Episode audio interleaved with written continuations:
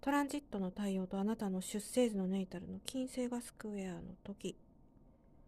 はい、えトランジットスクエア今まで見にタコができるぐらいいろんなスクエアをね解説してきたんですけれどまあ大体言ってることは似てますよね。まあ、こうまっすぐ歩いてきたねこう平坦な道歩いてたら急に、え、曲がり角が来てでその曲がり角っていうのはスクエアですから90度ですよね。でタイトであればあるほどその影響力は大きいと思っています。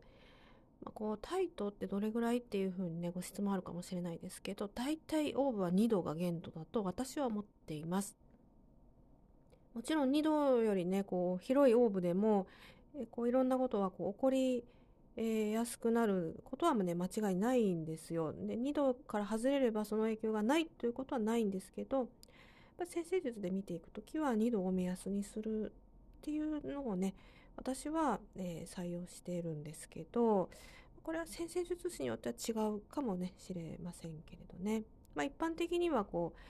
う、えー、アプライの方がねあの近づくっていうことですけど影響はこう出やすくなって、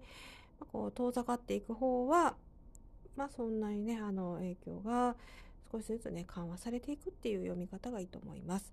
で、えー、元に戻りますと今回は、えー、トランジットのね、えー、太陽とネイタルの金星がスクエアなんですが、え何がね言いたいかっていうとあんまりねこうスクエアの悪いところっていうのは出にくいんですよ。すごいこう調和と愛とみたいな感じのキーワード上がってますけれど、うん、だから基本的にはいいんですよね。まあネガティブな部分あるかって言われると、うん、そうだな。ちょっとこう、え自分に意識が向きすぎるっていう、えー、ところががあるのかなっていう気はしますけど基本的になんかそんなにねあの対人関係でも悪いっていうことはないんじゃないかなというふうに思います。まあ、こう棚からぼたもちじゃないですけどねこう黙っててもねあの座っててもなんか根が舞い降りるみたいな雰囲気になりますからなんかこうスクエアなんですけど自分で動こうとかなんかこう辛いことがあって動かざるを得ないっていうこともないんですよねだから